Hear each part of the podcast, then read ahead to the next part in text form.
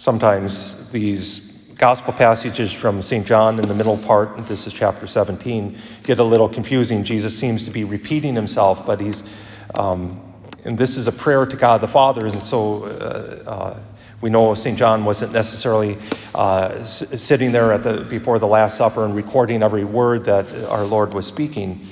But St. John is struggling with trying to get those, uh, what Jesus was saying to God the Father out.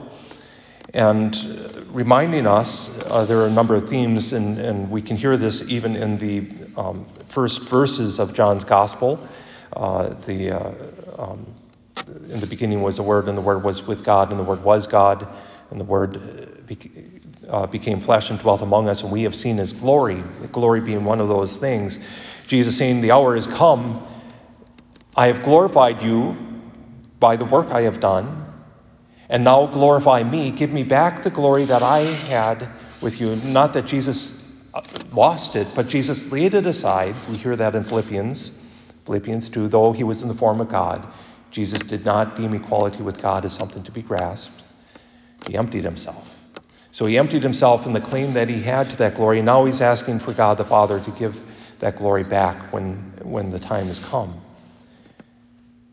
And that the apostles and the disciples that have followed him are God's gift to him, that they belong to God the Father, but God has given them, them to him and he has given them to the Father. And this mutual gift of back and forth is that mutual gift of back and forth that we uh, have every time we come to Mass, actually.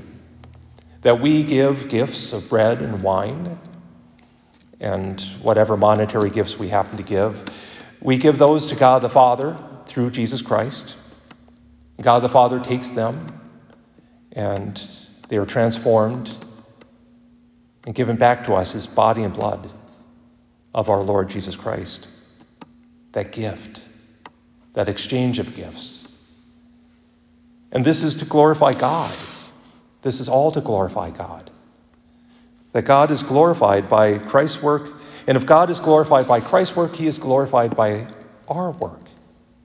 At the beginning of May, uh, May 2nd, we celebrate the feast of St. Athanasius, who reminds us, Irenaeus, Irenaeus, who reminds us the glory of God is man fully alive,